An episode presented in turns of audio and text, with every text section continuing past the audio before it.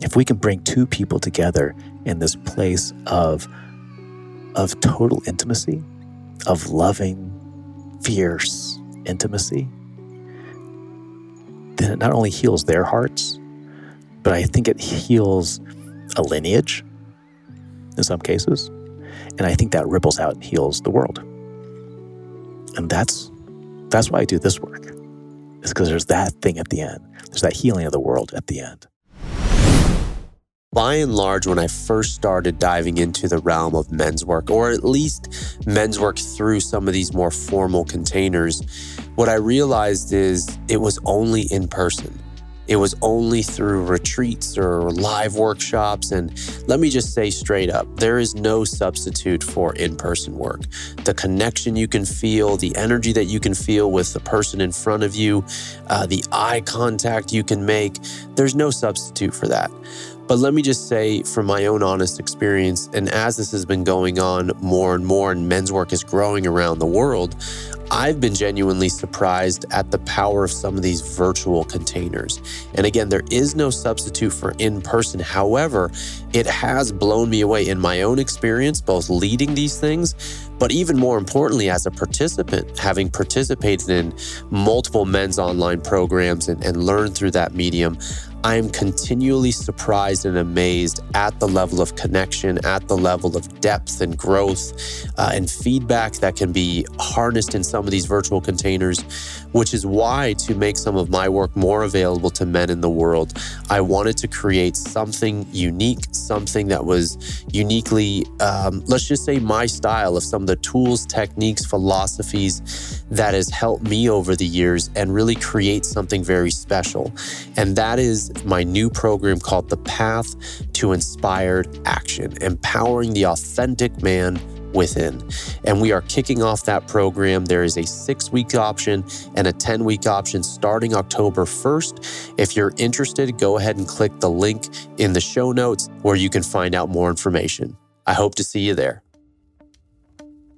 Welcome to the Path Podcast. I'm Mike Salemi. I believe that uncharted trails make the best life stories. So take a deep breath, put one foot in front of the other, and trust the ground under your feet. Join me in discussions on health, performance, business, leadership, and spiritual self mastery because these topics are windows into how well each of us have learned to trust our own path.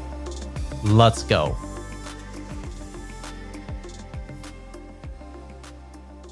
Today on the show, we're joined by Ted Riter. Now, Ted is a certified embodiment and sexual polarity teacher. And among many other things, he's also a relationship coach, men's work trainer, and spiritual leader with over 30 years' experience in guiding both individuals and couples in their relationships. He's known for his playful, deep, and heart centered approach. And I first got to meet Ted about more or less a year ago. And it was actually during an interview call for one of John Wineland's programs.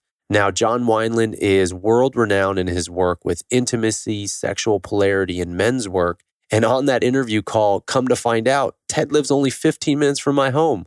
And so, in a short amount of time, he's done a little bit of coaching work for Lauren and I. And I've also joined his men's circle which is called his Wisdom Circle. And it's a small group of men. It's been such a powerful experience and supportive experience for myself. In today's episode, we go into the topic of men's work, but more specifically, what is missing most commonly in the men's work that we see and experience today. Then we also go into the power of real feedback. We dive into the topic of trust and intimacy. And what are the three things needed to have a very powerful and connected, intimate relationship? I hope you enjoy today's show and do stay to the end because Ted has been kind enough to include a free gift for you. Let's get right into the show. Something that you shared in our group, your wisdom circle, the other night, just really spoke to me. And it was out of all the work that you've done over the years, there's one big piece as it relates to men's work that you saw as a missing element that you've really explored and stepped into, and that's the realm of embodiment work. Mm. And so, to kind of kick things off, I'd love to hear your experience and how did you come to that conclusion, and what is embodiment to you? Yeah, that's that's a great question. And to be clear, that was introduced to me. Okay. It wasn't just that I pulled it out of the sky and said, oh, I should embody this stuff. But after years of, of deep, deep inner work, spiritual inner work, prayer, meditation, um, different therapeutic methods, uh, just sheer willpower, journaling, you know, all these different things that that uh, had been presented to me that I I'd come upon. Trying to make shifts was was possible. Certainly with a with a, a system called ontological coaching. So who we're being in the world, how we how we show up rather than what we're doing. And and they were all made big, big changes. But there was still something missing. And, and the missing thing was they hadn't retrained my body. And it never really occurred to me. It's something that I learned from John Wineland. Um, my has been my primary teacher for the last number of years, and it's the idea that our body holds a story. Our body has a memory, and and it carries trauma. It carries all kinds of things. It carries real beauty. But the only way to make real lasting changes is to to work our nervous system so that we show up differently. I think one great example is when I go back into my family of origin, as perhaps you, a lot of people do, we drop back into our younger self. Mm. Right. Or whatever age we are, but but all of a sudden we're the youngest child at the table. Right. All of a sudden we, you know, my mother takes this role, my father takes this role, my sister takes this role. And even though I'm there with my own wife, I still drop into that that childhood place. And and I recognized this a couple years ago that I don't necessarily want to show up that way anymore in my family. Mm. That I was doing all these great things in the world and I was coming home and feeling kind of like this little kid. And I recognized that it wasn't an intellectual thing, right? It wasn't that I could just kind of convince myself about it, but I had to actually practice stepping forward. I had to practice like what does my body feel like? What's all the what are all the chemicals and energies running through my body when I step up and I have these feelings of, oh, like I'm this little kid. And how can I stay in that moment long enough and breathe through the moment or move through the moment so that my body relaxes? Mm. And I can come forward as the, you know, 55 year old guy that I am rather than the five year old kid that I was. So embodiment work is taking all that, all those great things that we learn through books and and presentations and Instagram memes and all those things, and actually shifting it through our body so our body shows up differently. Wow, I love that that analogy and that example because that came up even in the wisdom circle about something that I very much relate to. You know, there's we have these historical relationships, and that's mm-hmm. also why what I've seen in myself and even in the men's work, it's like sometimes you go to these retreats or these experiences, they can be incredibly powerful, incredibly the connection, the depth, mm-hmm. the openness, all of that. And one of the biggest challenges is when we go home and we're returning back to a similar environment with people who maybe or were not there, mm-hmm. who know us in a certain way, who know exactly how to like touch those buttons. Um, so, with that said, if someone wanted to practice this, whether they had an opportunity to join a men's circle or not, is there anything that you might be able to share of how, like, practically, someone might be able to practice some of this stuff on their own or anything like that? Sure. Yeah. Uh, because I think you're exactly right. You know, people go to these events and they're supercharged. Yeah. Like I got this down, right? right. And we see them across the room. We're like, yeah, they feel good. Like that guy's going to rock this world. Yeah. And then we get a note later on, like, oh, I totally collapsed. Right. My wife questioned me, my child questioned me, my boss questioned me, whatever it is, I totally collapsed. And so we want to take a practice or create a practice that we can move into on a regular basis. So it becomes part of our morning routine. We get up, mm. and the first thing we do is uh, we do a breath exercise. And so I like to pull from different martial arts. I like to pull from different different yogic practices, and they all have something in common, which is they they stress our body a little bit. Hmm. There's some beautiful, relaxing yogic practices. Love those, right? Those typically don't change our makeup. So sometimes bringing people into uh, uh, deep deep breath work. I mean, we know words like Wim Hof now, right? He made uh, some Tibetan breath work really famous these days. Uh, but there's all kinds of different breaths, three part breaths. There are something we call Russian breath, something we call a vase breath. And they're all just different words for how we're bringing air into our body, into our lungs, but also into the extremities of our body, maybe even our auric body.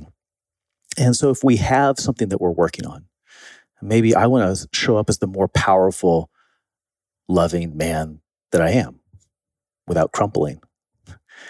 It might simply be getting in them into a, a qigong pose Mm. where they're you know a nice horse stance and they have this deep breath going and the key is not to pop out let me get out of my body this is really difficult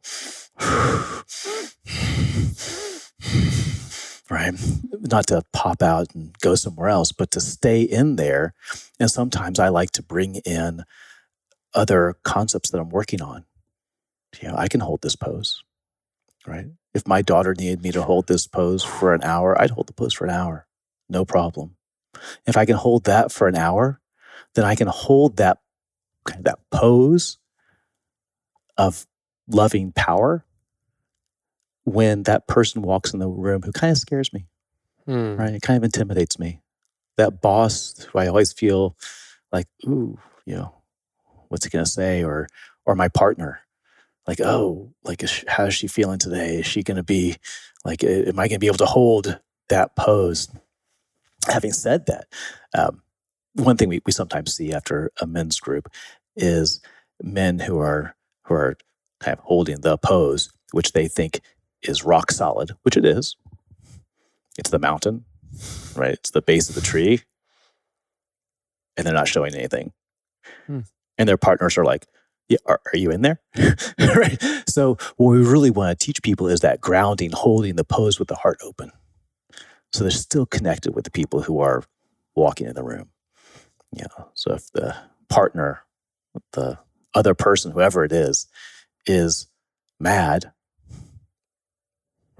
The stock market went mad, right? The hurricane off the coast is mad, whatever it is, we're able to both be grounded and present and feeling them. And I think that's the thing a lot of men miss in men's work. It's like, no, I got the solidity. Like, that's great. But you lost everything else. So, how do we stay solid? How do I train my body to stay solid and also be open and receptive? Is that why, you know, in, in last week's or two weeks ago, whatever it was in the men's circle, we were doing that um, chi generator, uh, just like what you're saying. You're holding like a beach ball and you're holding that position, and we're struggling. But it, what was interesting was I hadn't done it with another man in front of me. It's very different because I've I've taken one of John's programs where he introduces that pose. Mhm. And very challenging and like following the audio and working with it, like really powerful, but totally different when you're making eye contact with someone and you're looking in their left eye and, and you're talking. And when you said about your daughter or about your son, like, Mhm. could you go more? Mhm. When you said that, when I was going through it and struggling, it was such an aha for me because it was like, there's so much more. Yeah. Like at first, I Yeah. thought I had hit a wall. And, and the stories and like oh this is uncomfortable whether it's the pose or looking at someone and then as soon as you said that I was like oh there's way more in me than Yeah. I would have imagined Yeah. um, so you know, yeah. I think there's a, I think it's the Marine Corps who has the 40% value. Mm. And they say that when you you feel really tapped out, like I can't give anymore, you've actually only given about 40%. wow. I may have attributed this wrong. Those might be the wrong numbers, but but that's the, the sentiment that you've only actually given a part. And when you start recognizing that, like, oh, my shoulders are burning like fire, right?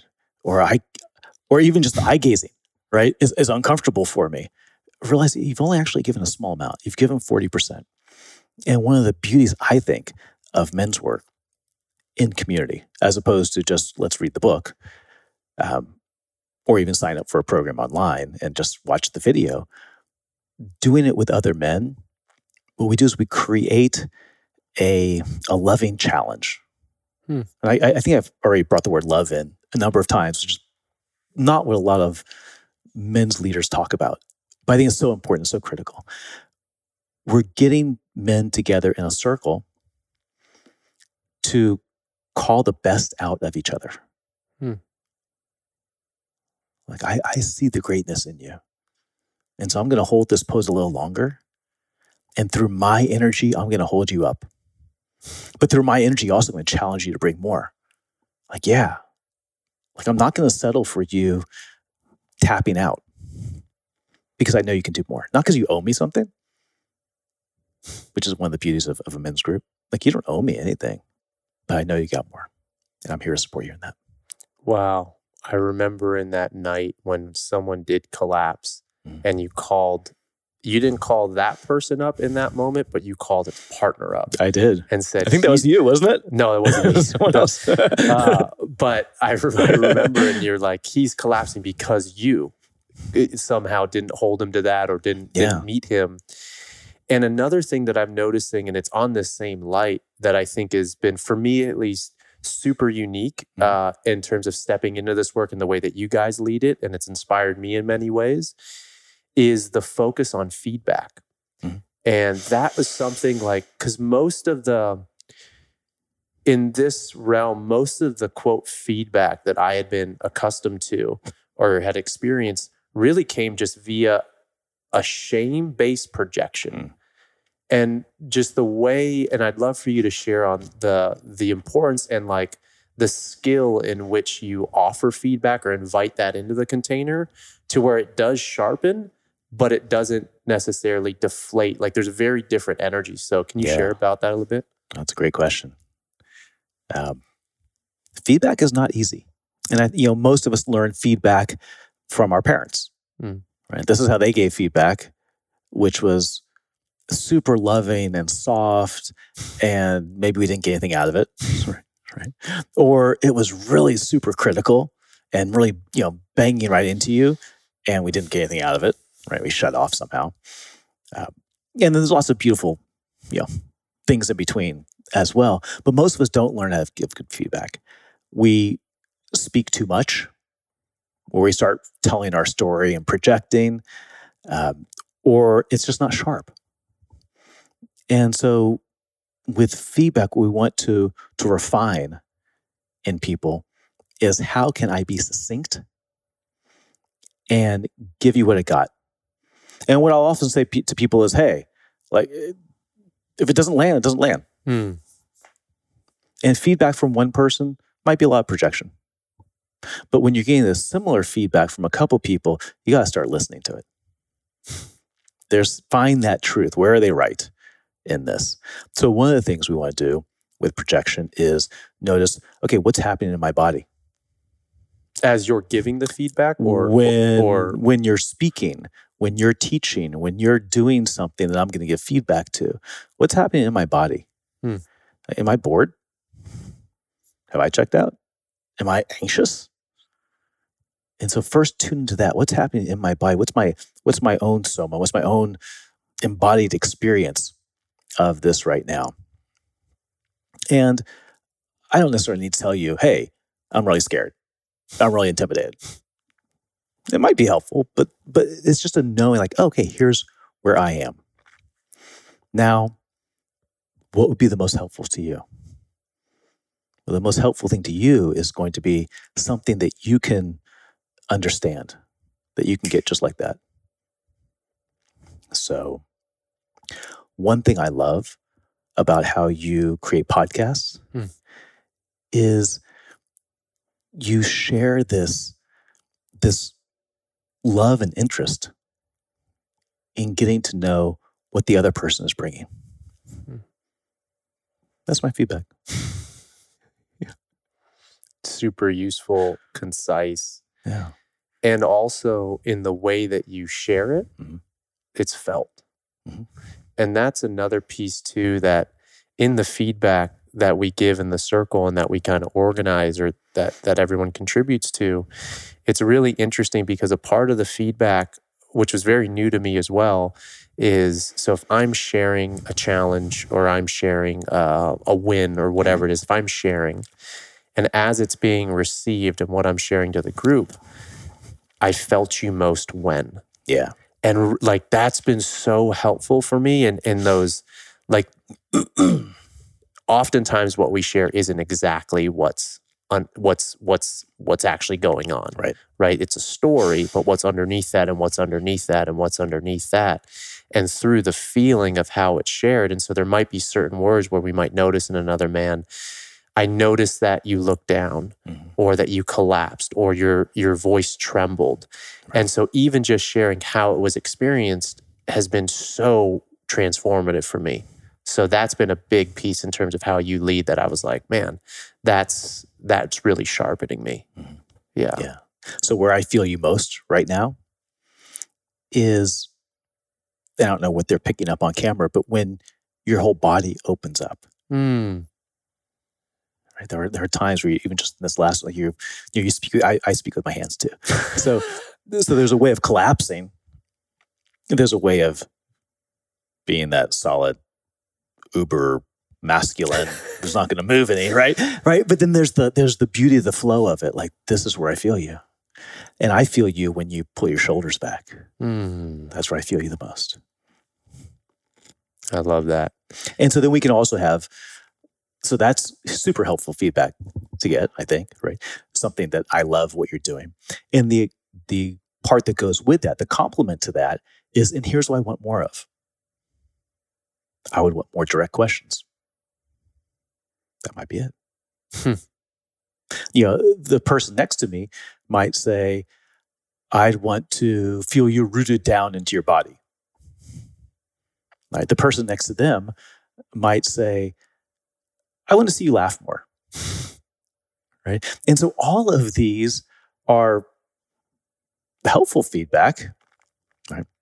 But then you get to then think to yourself or, or even say aloud, okay, here's where you're right. Yeah, I could smile more. Or he wants more smile, but that's him. Mm. Like I don't just because he wants it doesn't mean I have to give it. Right? Because he might be wanting it for his own childhood woundings. Right? Because maybe you look like his father and he never saw his father smile. Right? so he needs to see you smile or something like that. He so he might be uncomfortable with you not showing whatever he wants you to show.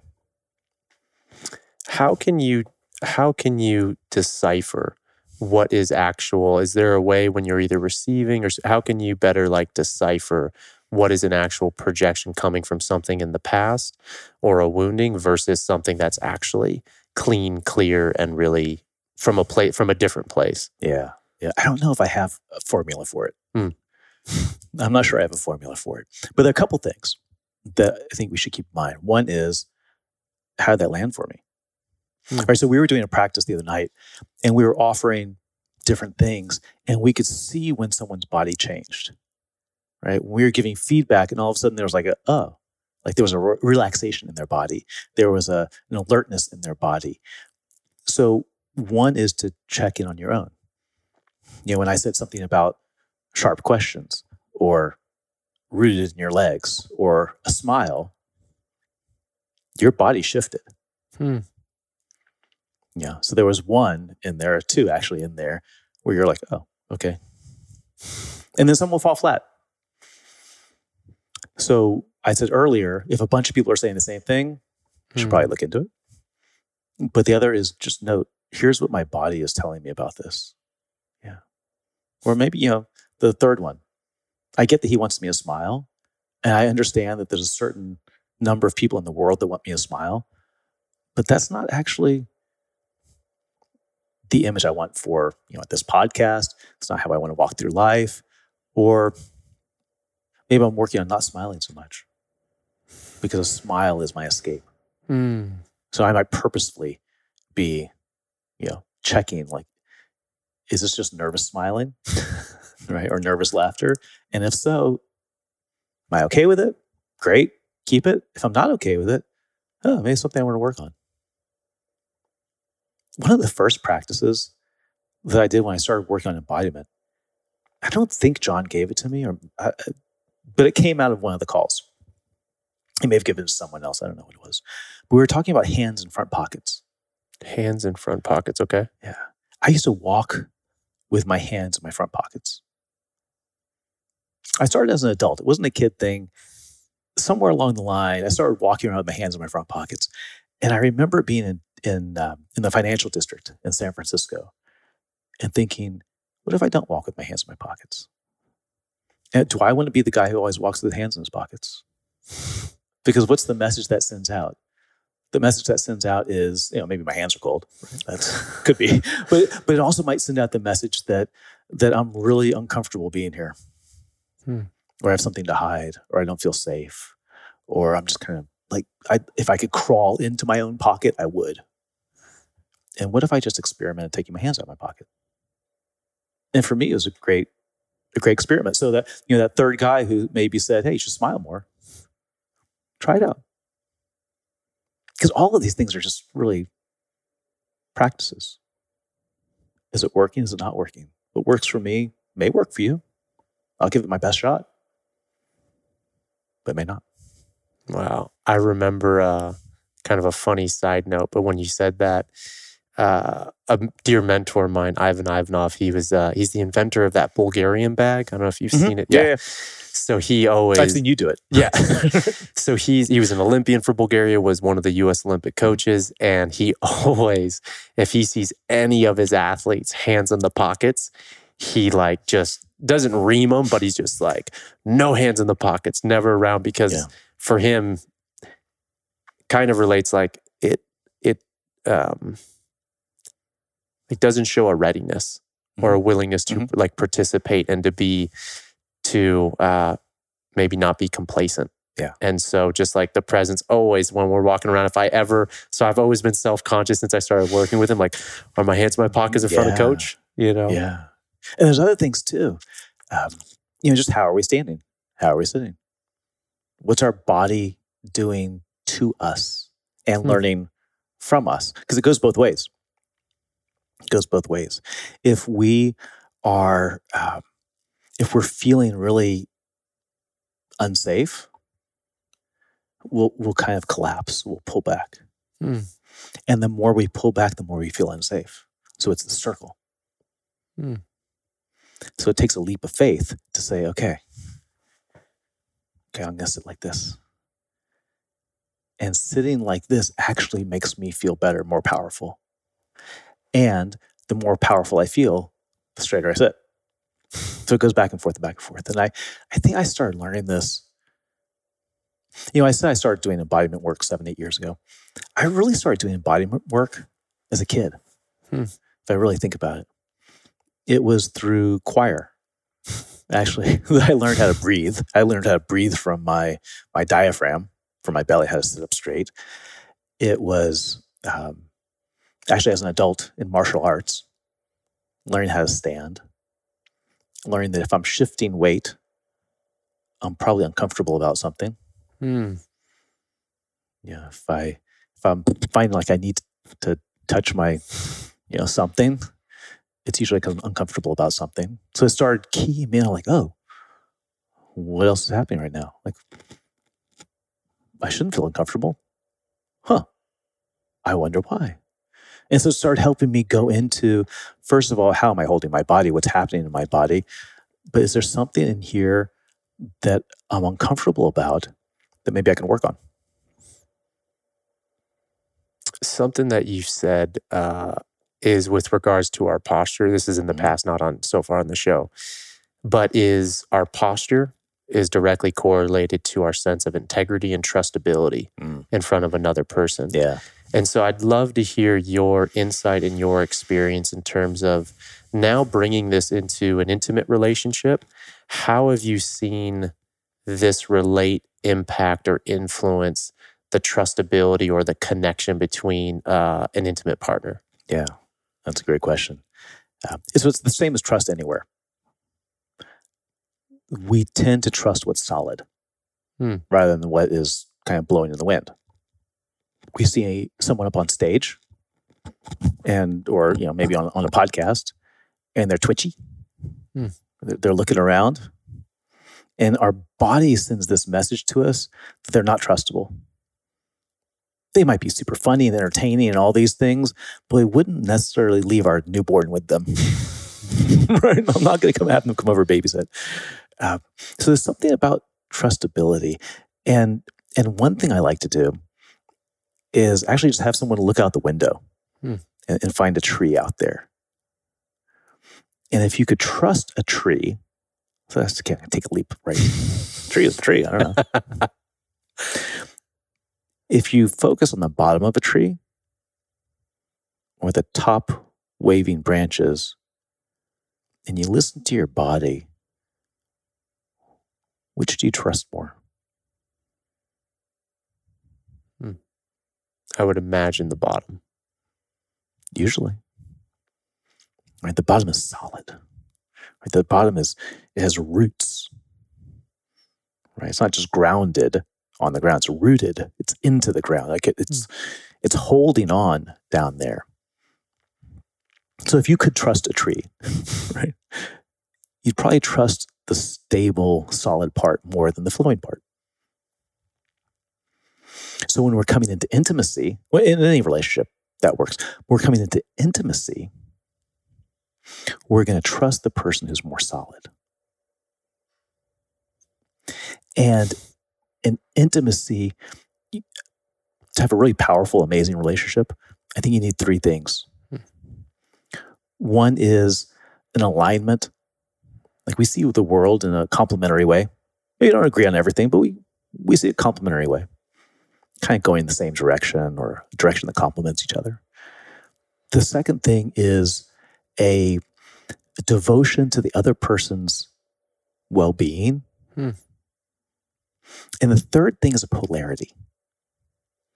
And a polarity is where we get the charge of excitement, the passion, right? So we don't want polarity necessarily in a work relationship, right? We don't want polarity Hmm. in other places in life, but with our partner, whether it's the partner for a lifetime or the partner for that moment, we want this spark to really go. The way we get that spark is we have one person who's the bottom of the tree and the other person who's the top of the tree. That's what we're looking for. And so, in a romantic relationship, who's going to be the trunk? Who's going to be the leaves or the wind? And and, and my teacher, John Wineland, and, and others talk about masculine and feminine. Some will talk about alpha and omega. There's really not a great word for either of these places other than structure and flow, Hmm. which still doesn't really encompass everything. But there's the structure, the solidness, the solidity, and there's the flow, the movement. And when we get that, sparks fly. Sparks fly. So when our partner is feeling kind of blah, then we get to choose in our body am I going to help move them through this blahness? Like Mm. their blahness isn't our responsibility, right? It's their responsibility. But if we're in a relationship and we really care about their well being, their long term well being, there might be some place that we say, oh, but here's an opportunity that I can create an opportunity for passion, for, for polarity. And so, do I want to be more solid or do I want to flow? So, you know, eh, wife might be lying down on the couch, you know, long day at work, long day at home, whatever it is, you know, just feeling kind of like, blah. And so I get to choose am I going to come in and just with a nice deep breath, which might inspire some movement from her. If I stick with it long enough, she'll start to move and start to feel like, oh, Wow. I can feel good in my body. It sounds it sounds magical and maybe even a little silly, but it works. The other thing is I could take the opposite side. She's already pretty still. Right? What if I come in and I'm flowing? right? What if I'm doing the dance? What if I'm like sprinkling her with pixie dust? What if I'm what if I'm the flow? That too would all of a sudden create this spark. And in a long term relationship or any kind of relationship, that's what we want. We want that spark. If we're both in that place of stillness for too long, we become buddies. Mm. Might be great partnering at raising kids, partnering at creating a business, partnering at doing something, but we're not going to be passionate about each other. Just won't. or if we're both flowy. I mean, the same thing. We're both flowy, flowy, flowy. Everybody's floating around, floating around the house like you don't even notice each other. Mm. This happened just this morning. Oh, Yeah. And so, uh, well, now, now that we're having this conversation, it's going to bring up more into my attention and my awareness, Mhm. like the unconscious ways and, and also the conscious ways that this shows up.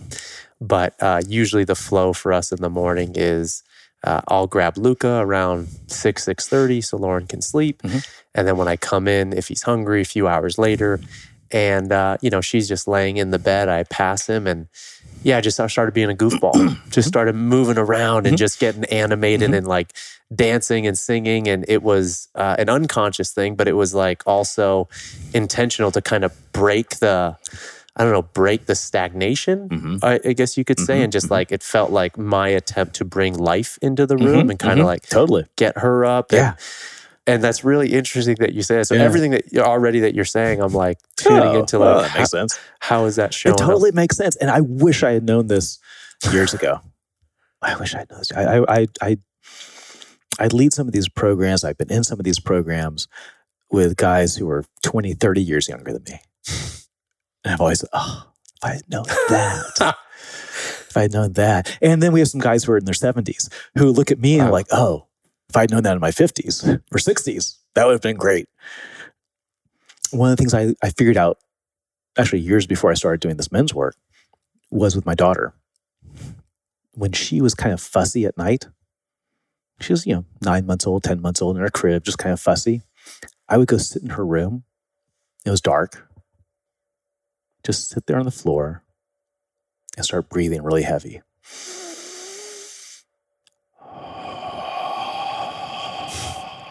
As loudly as I could. I mean, I was really, I really amped it up for her. I won't do it to a microphone, but really amped it up. And that settled her. That settled her fidgetiness. Now at 14, she'll hear me breathing she'll say, I know what you're thinking. And she's usually right. Whoa. But I got her attuned to let me let me help you ease your nervous system. And that's a long-term relationship also, right? As I said, you know, before three things you need for a long-term relationship are, you know, a, an alignment, a real dedication to their health and well-being, and and a polarity. With a child, you don't need that kind of so you know certainly we don't want the, the sexual polarity. Let's make that really clear on this podcast. We don't want that with a child. But we do want the other things Hmm. right? A real dedication to their health and well-being. And part of that can be understanding polarities so that when they are agitated we can breathe slowly. We can slow everything down. And that brings them back to grounding. Um, naturally we might do it as you do with your wife. You know this morning she was you know not ready to start the day and you come in goofy right? It's a it's a beautiful uh, a beautiful way to to create that aliveness. I super appreciate that. And then what you shared earlier about the flip side of like when both people are completely stagnant. Like I've been in that position too, where we've watched shows for hours. And it's like there really isn't a spark that just naturally wants to come up and it's dead it's dead. Mhm. Like totally disconnected. It's like we're we're we're in really close physical proximity, but uh, the distance feels pretty pretty far. yeah you might be totally snuggled up on the couch Yeah. right but still like it's it's it's flat so the person with the most awareness of it the person who recognizes that oh this is totally flat Hmm. which might be okay you know there's nothing wrong with like okay we're going to snuggle on the couch there's going to be no polarity and we're going to you know salute each other as we say goodnight right bow to each other that could be it that'd be my fine But the person who's more aware of it gets to say, oh, I could change this moment. Hmm. I could breathe heavier, deeper. So in this term, it's like I could out masculine her, right? Or out solidify her by being this this structure. Or I could go the opposite direction and I could get playful. And I could start wiggling. I don't have to do much. I can just start moving my hips a little bit. Right? I don't know. I move my hips and you, you smiled at least. right? I could I could move my hips and my wife would just start to like she'd start to move. And then once she starts to move, I can let her keep going. I can go back to that solid place, which is where, literally where I feel most comfortable. Mm. And we typically have that place. We all have some varying degree of I feel more comfortable in stillness Mm. or I feel more comfortable in movement. And we're all going to have a different, you know, combination of those. But knowing where we are and knowing where our partner is is super helpful. Hmm. Ted, I'm so curious in your experience. I think intimacy in general is a really scary thing for people. Why is intimacy so scary a lot of times? What is it about that, or how would you define intimacy? What comes up? Wow, they're going to see me. Hmm. They're going to see me and they're not going to like me. Hmm. And I'm going to lose love. And, and, and see me like they're going to see me maybe physically. They're going to see, you know, wrinkles in my body, right? Or they're going to see that I'm, you know, my breasts are are not, you know, the same size, whatever it might be. There's a fear of you're going to see me physically.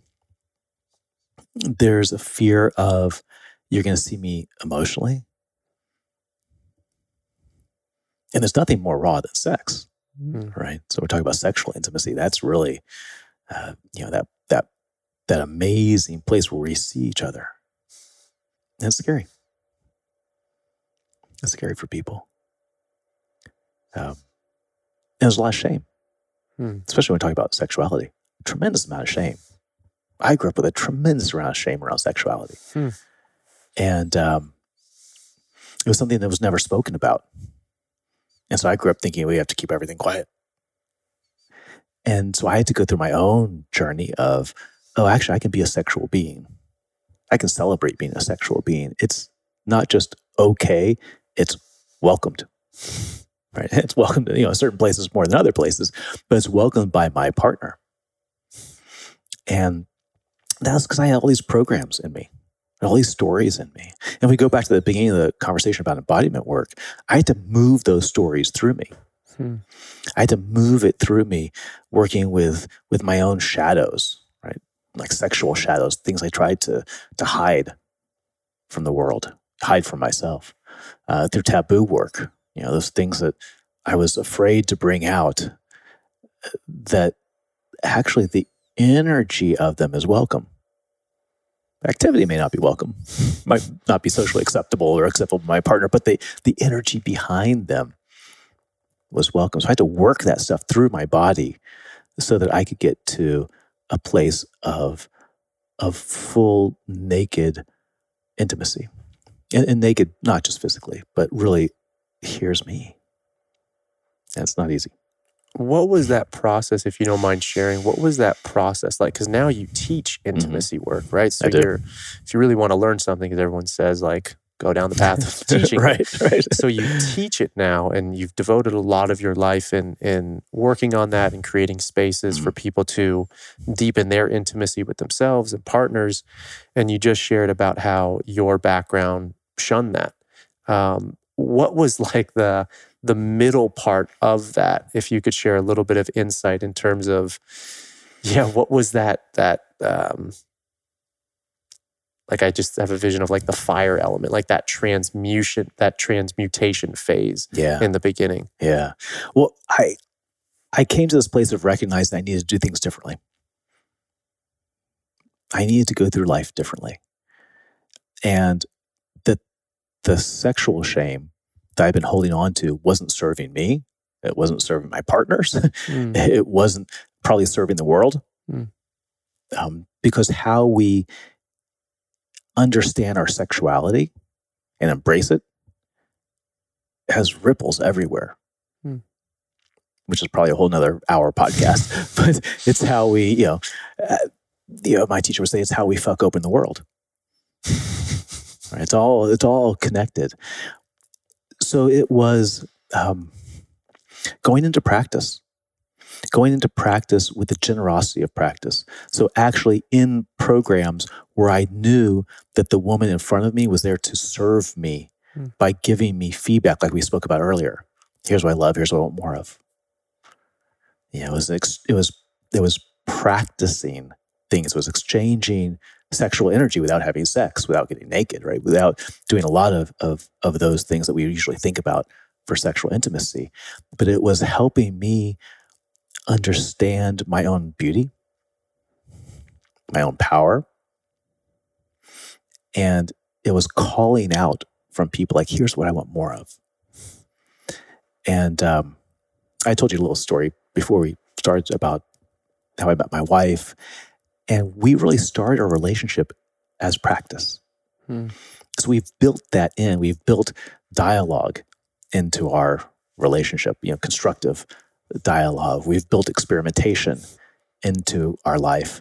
Um, every night, we have a beautiful practice that we do, a beautiful praise practice that we do together, just as a way of deepening the intimacy and celebrating each other. So, you know, celebrating that little dimple, celebrating that little thing that would be called an imperfection, celebrating that that achy part of your heart or that uh, that place that you want to cover up. Hmm. And so there wasn't just one, like there wasn't that, as you say, kind of like that crucible, that that fire moment. There was a realization I need to do things differently. And it was a slow process. Hmm. And I do this because I think it's this work that heals the world. Hmm. And that's really my own that's that's the thing I've been working on since I was 12. Was how do I bring healing to the world? And I've done it in different ways. I've done it you know, with political action. I've done it as a, uh, a religious leader. I've done it in different arenas. But it's the relationship place that I've stepped into over the last number of years. Or I've stepped in this way over the last number of years that I think really brings the most healing. If we can bring two people together in this place of, of total intimacy, of loving, fierce intimacy, then it not only heals their hearts, but I think it heals a lineage Hmm. in some cases. And I think that ripples out and heals the world. And that's that's why I do this work. Is because there's that thing at the end. There's that healing of the world at the end. And so, you know, I, I take people through these steps of communication and and help people break down those those stories that they hold on to that are really just holding them back. Right. It's that story of how I grew up. It's the story of my last relationship. It's the story of something you did last March that you may not even remember, but I'm still holding it against you. Mhm. You know, it's going through those stories and saying, okay, my body can actually let go of those stories. They're not helping anyone. You had said with your wife it started as a practice. Mhm. Can you share, and I imagine this comes up in the men's work or the guys who are doing like stepping into polarity Mhm. work. What advice or what have you seen? Like, for example, someone who has an intimate partner at home, Mhm. but then goes off and does this met polarity work and is practicing with another lady. Mhm. How have you seen that? Uh, because their committed partner, for example, is at home and not a part of that experience. How have you found the ability to do that in a safe way, in a in a way that just honors everybody involved? Yeah. Uh, well, communication, one. Um, uh, my wife was involved also, or got involved pretty soon after I started working there, working with these, you know, in these in these workshops and assisting, and so she saw what we did and and and was part of the of the community. Um, but one that was understanding, you know, what are the boundaries. And there are lots of different programs going on around the world. I don't know. My my feed is just kind of inundated with people doing programs, and they all have some kind of boundaries. So it's making sure that you and your partner are both okay with those boundaries. In fact, not just okay, that you're both supportive Mm. of those boundaries. So the boundary might be that there's no touch. There's only certain touch. Um, it might be that you know full nudity and and intercourse is on the table, and none of those are good or bad. Um, the good bad comes when you're doing one thing and your partner thinks you're doing another thing. Okay. so real clear conversation. So I, I will i will tell people who are coming on their own have the conversation. Yeah.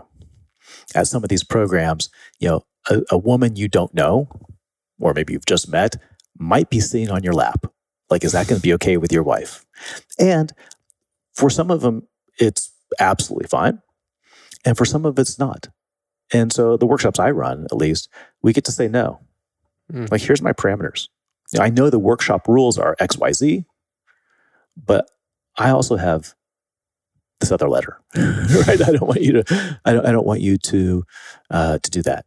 Like, I know it's okay for people to sit on laps here, but actually, I don't want that. Okay. Which is a great practice actually for everyone. One is it helps that person who's speaking own their own noes. And the other person's going to get triggered like hell out of this, right? Why don't they want me to sit on their laps, right? Whatever it might be. Uh, but it's a great practice for them to be a yes to the person's no. Be a yes to the person's no. Yeah. Hmm. So you don't want to sit on my lap? Wow. Thank you. Thank you for telling me that. I'm a full yes to that no. There might be part of me that's like, oh, that's disappointing. But there's a bigger growth place in there. Because how often does someone say no to us? Right. And we get all bent out of shape. And we make stories about it. You know, they would have said yes to the person next to me because he's better looking, or you know, whatever, whatever it might be, um, or something happening at home. So, how can we learn to be a yes to someone's no? That's super helpful. Thank Yeah. you. Thank You're you. welcome. If you're open to it as we kind of head towards the the end of today's, we're gonna I'd love to keep going coming back and doing Mhm. more of these. Would you be down to share the praise practice that you do with your wife and you introduced to us in the in the circle? Sure, Yeah, please. sure. Um, I'd like to praise you for the refreshing voice that you bring to men's work, the joy that you bring, the sincerity that you bring, the intention of what you're doing, and the attention to how you're doing it. It's really, uh, it's really profound, and and it's it lands in me as a gift to the world. Thank you. You're welcome. What else can I praise you for? That's the key, right? and I can't say no. I, have can't say learned that I no. can't say no.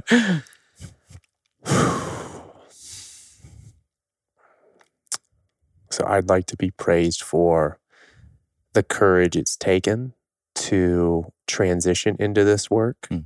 and to to do so as much as possible from a place of my heart.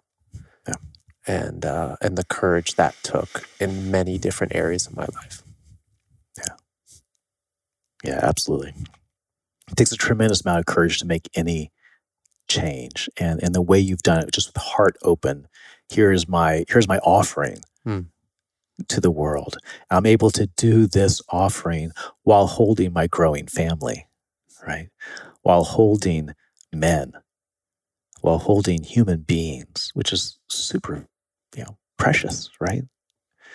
Um, I want to praise you for all this beautiful, open hearted work you're doing and how you've made that transition. Thank you. Thank you. You're welcome. Can we can we play it with you? I got nothing to be praised for. so I mean, let me just let me just voice this. The reason this is important Hmm.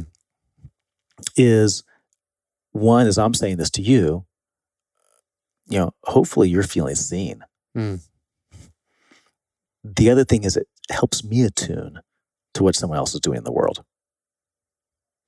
And then when we flip it, when you have to come up with something, right? Most of us are like, ah, I didn't do anything today. Like I put my socks on. That was like that was my big thing today. right? What am I going to be praised for? Um, but it helps us evaluate our lives. You know, maybe it's not the putting on the socks. Uh, maybe it's that I showed up with an open heart today. So it's not a thanks. Mm. It's not something that you would thank someone for. Mm. Like, thank you for bringing me some water. I praise you. That's not really, that's, you should. That's great. it's more of a praise. I see you. I see your reason. I may have benefited from it, like you may have brought me the water, but it might be a, a praise you for being this amazing host. Right? That would be feel different. So it makes you come up with something to say. And then also for the person who then says it, we have to go through like, okay, like, can I praise them for that? Like, is that something to be praised for? So can I find that place in me? And that was easy, what you gave me. But can I find that place in me that's that little kernel that says, oh yeah, that's worth praise. And then can I expand it? It's like blowing on an ember, right? Blowing it bigger and bigger so that that praise is something now that can just come out. So it, it's like, it, it's, it's so many directions. And what I found is it creates beautiful connections. So I do it every night with my daughter, Hmm. my 14 year old, Wow. and I do it every night with my wife. And it's a, I do it as often as I can. It's a beautiful practice. One thing that I love about that is in relationship, at least in my experience and as I'm learning, sometimes either the disconnect or like the um, challenge is when there's something that's left unsaid. Mm. And so, what the little that I've practiced this with you and brought it home a little bit with Lauren is it's been a way of like what's left unsaid, which is that second piece, especially like, how do I want to be praised? And oftentimes she has no idea, or the other person has no idea that that's actually something that I've been longing for so Mhm. much. Mhm. And so for me, it's it's a way to be seen and then to really say what's so that there's nothing left unsaid. And that's just such a beautiful place to be in in a relationship. Yeah, yeah.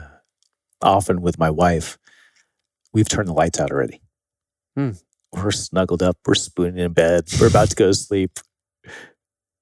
Anyway, I want to praise you for something. So in the dark of night, just to feel that as you go to sleep is a pretty, pretty special way to go to sleep. It's amazing. Thank Yeah. you, Ted. You're Thank welcome. you. Thank you.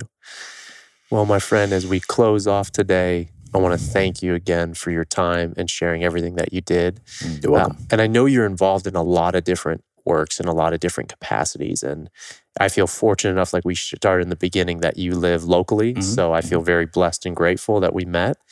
And for someone seeking out your work, whether it's men's work or intimacy work, or I think you even do stuff with businesses as well, how can people find you? And if you don't mind just sharing a little bit about the the direction people can go in their work with you. yeah. Also, all my all my work is about around relationships. Okay. So I've cut back some of my business stuff, um, even though I was bringing the same kind of structure and flow. Hmm. into into that work, mostly with chiefs of staff and their execs and stuff like that.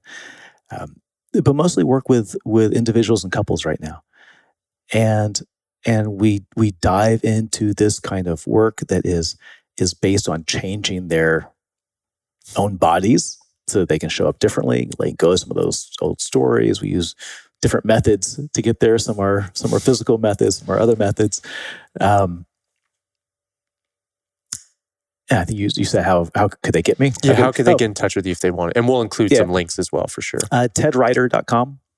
This is one T in Riter, T E D R I T E R dot com. And if you watch this podcast, if you do tedriter.com slash bonus, there's a bonus for you. Dude, amazing. There you go. Thank you. You're welcome. thank you. Well, Ted, thank you again for everything. Uh, you're welcome. My pleasure. yeah, not just being here, but in the support that you've given me and Lauren in the relatively short time that we've known each other. I Ah. really appreciate you. Thank you. It's been my pleasure. Thank you. Hell yeah. Thanks for listening. Be sure to follow the podcast on Apple and leave a review. It means a lot. We all have a path, and I'd love to hear how this podcast has inspired you in some way to live yours.